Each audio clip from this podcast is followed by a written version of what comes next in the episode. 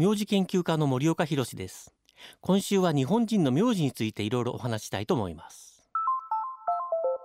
未来授業。この番組は暮らしをもっと楽しく快適に川口義賢がお送りします。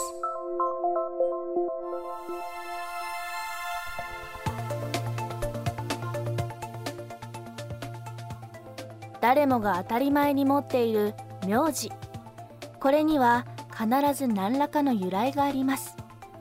また名字が生まれ広がっていく中でさまざまなストーリーが隠されています。そんなことに関心を持ち長年研究を続けているのが今週の講師名字研究家の森岡博さん。今週は古代から続く日本人の名字のルーツをたどることでその奥深い世界を森岡さんに教えていただいています。今日は選択的夫婦別姓に関連した歴史の話。今年は自民党総裁選などを通じてこの議論が大きく報じられましたが歴史的に見るとどうだったのでしょうか。未来授業3時間目。テーマは変化し続ける名字のあり方。一つ思うのが夫婦の名字が同じのが日本の伝統的な昔からのものだと思ってる方が多いんですけども実はそれ違ってて有名な人で言うと源頼朝の奥さんって北条政子ですよね。名字違うんですね。あと日野富子っていうのも教科書出てきましたけど日野富子って足利義政の奥さんなんですよ。名字違うんですよ。つまりもともと名字が違うっていうのが日本では昔からの形だと思います。で、江戸時代まで武士の場合は、あの、結婚しても名字は変えずに奥さんは実家の名字を名乗ってたとされてます。ただ庶民はどうかっていうと、庶民の名字の記録ないんです。ないんだけど、庶民の場合は家と家と単純に区別するためのものなので、結婚すると夫の名字を名乗ってたんじゃないかって言われてます、今。つまり、名字っていうのはそれまでは自称ですから、分家した時に変えてもいいんですよ。あるいはもっと分家しなくても勝手に変えていいんですね。これが明治になった時に近代国家になるのにあたってヨーロッパ諸国に見習って日本でも戸籍を作ろうということで戸籍制度っていうのを始めてきました。で、ここで大事なのは法律で同じのを名乗れってここで決めちゃってるっていう。戸籍に登録したものは変えてはいけないってことにしたんですね。ずっと子供も孫もこれでいくよっていうことが戸籍制度です。一番大事なのは税金取るためだと思います。きっちりした台帳がないと取れないので、そういう意味で必要なものとして作ったんですね。だから日本国民全員が夫と妻が同じ名字を名乗ってるっていうのは明治以降の話になると思います。とこういうのは日本の文化の話ですので文化っていうのは日本の国民がこれがいいこういうあるべきだって考えるものが文化になったわけですからそれは国民が議論をしてそれが多数派を占めた時点でそうなるっていうのは普通のことだと思います。これをあのこうしろって押し付けるものではなくてみんながそう感じた時代になっていく。そうやって文化って生まれてどんどんどん変わってきますので文化は。変わっていくべきだと思うし。ですからそれは議論が起こるのはしかるべきことだろうし。それでどっちかに修練していってそうなってしまうのもそれは文化が変わるってことだと思います。みんながそこで今何も考えてなかったとすると考えるきっかけにはなったと思いますね。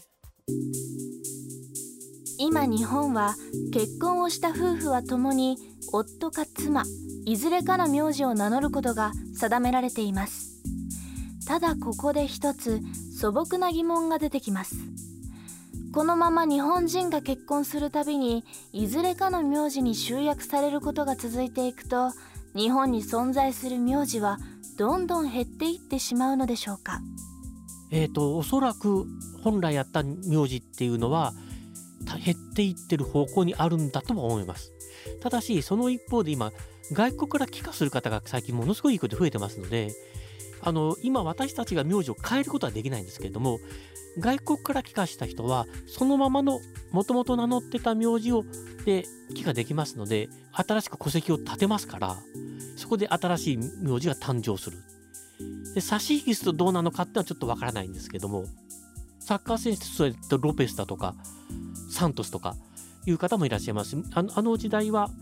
あの平成の初めの頃は例えばサントスさんなんかだとサントスに無理やり漢字を当ててました。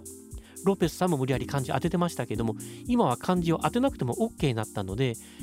今から帰化するサントスさんは多分そのままカタカナのサントスで OK です。でこれ増えてきた背景っていうのはやっぱりあの昔は日本に帰化する外国人の方っていうと日本へやってきた方が多かったんですね。でそのまま住んでるんですけど今の場合はもう日本生まれその2世が増えてきてますから日本生まれ日本育ちの方でが日本に帰化しますとやっぱり名字っていうのはそのまま自分が名乗ってきたものをそのまま登録しますのでそういう意味でカタカナ名字っていうのは増えると思います。多分アメリカなんかそうですもんね。もともと移民の国なので、アメリカで名字の研究されてる人は、そもそもこの名字はどこの国から来たのかっていうのが大事らしいです。もともとのアメリカ大陸発祥の名字ってほとんどないと思いますから、その名字はイギリスから来たのか、フランスから来たのか、オランダから来たのかっていうことが大事みたいです。未来授業今週の講師は名字研究家森岡博さん今日のテーマは変化し続ける名字のあり方でした今日のお話は森岡さんが監修したムック本。名字の歴史でより詳しく知ることができます。明日も森岡博さんの授業をお送りします。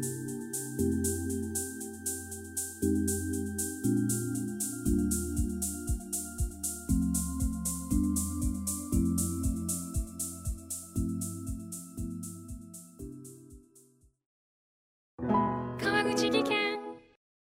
階段での転落大きな怪我につながるので怖いですよね。足元の見分けにくい階段でもコントラストでくっきり。白いスベラーズが登場しました。皆様の暮らしをもっと楽しく快適に。川口技研のスベラーズです。未来授業。この番組は暮らしをもっと楽しく快適に。川口技研がお送りしました。